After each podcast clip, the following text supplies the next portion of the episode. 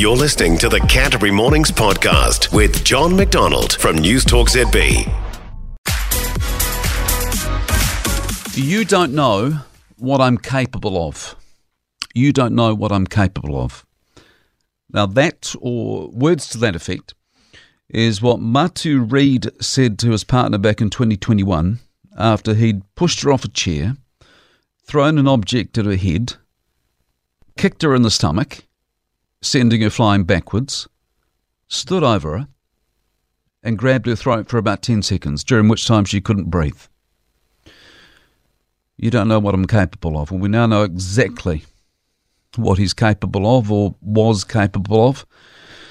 Because at about 20 past seven yesterday morning, he turned up at the building site in central Auckland where he'd been working and went on the rampage with a shotgun. Two people at the site lost their lives, and others, including a police officer, are in hospital with injuries. You might have heard the police commissioner saying this morning uh, that that officer, officer has quite a road ahead in terms of recovery. You might have also heard the police commissioner saying to Mike this morning that he hasn't read the sentencing notes from when this guy got home detention for the assault on his partner, which I, I couldn't believe. I, mean, I don't know who's advising the commissioner, but he should he should find someone else because as soon as I heard yesterday that the person responsible for this was on Home D, as soon as I heard that, I knew there would be a truckload of questions about it. So why wouldn't the commissioner, who was fronting media interviews left, right, and centre, why wouldn't he make sure he's right across it? I don't know. So this guy, Matu Reid, was on home detention, wearing an ankle bracelet, but allowed to leave home to go to work. And it was the building site where he'd been working before the shootings yesterday.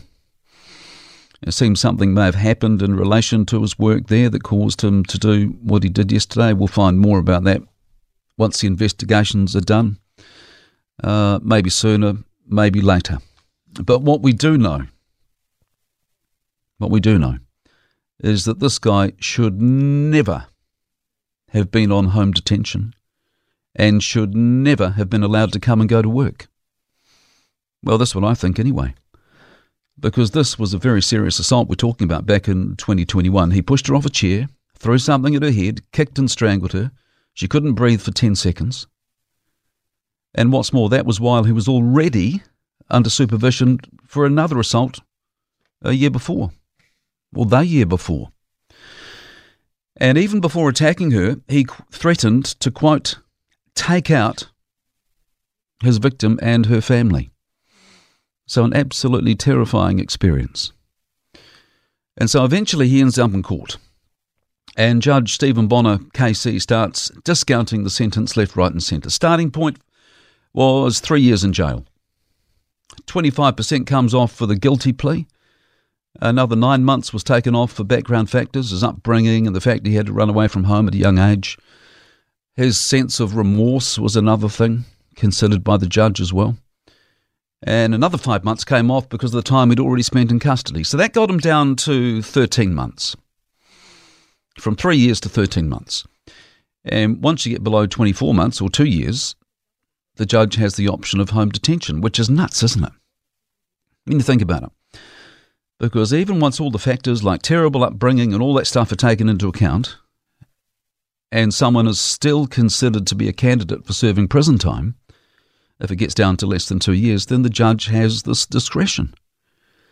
And in the case of this guy, the judge gave him home detention because, quote, I do not want to send a young man like you with a limited history to prison. I think that could be counterproductive and actually set you down the wrong path. End of quote. And so he walked out of court with a five month home detention sentence. He was obviously allowed to come and go to work at the building site. He also was told he had to attend a violence rehab program, not use alcohol or drugs, and not associate with the victim of his crime, who, by the way, from what I've seen, had forgiven Reid for what he did by the time it ended up in court.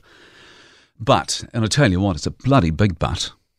This was a guy who, A, offended while he was already under supervision for a violent crime the year before, B, strangled a woman, which, by the way, carries a maximum sentence of seven, seven years, C, threatened to, quote, take out the woman and her family, and D. told his victim she didn't know what he was capable of. So why the hell was he on home detention, running around with an ankle bracelet, allowed to go to work, where he eventually took the lives of two innocent people, lost his life, shot a police officer, and left others in hospital? That's why I'm in no doubt that he should have been behind bars.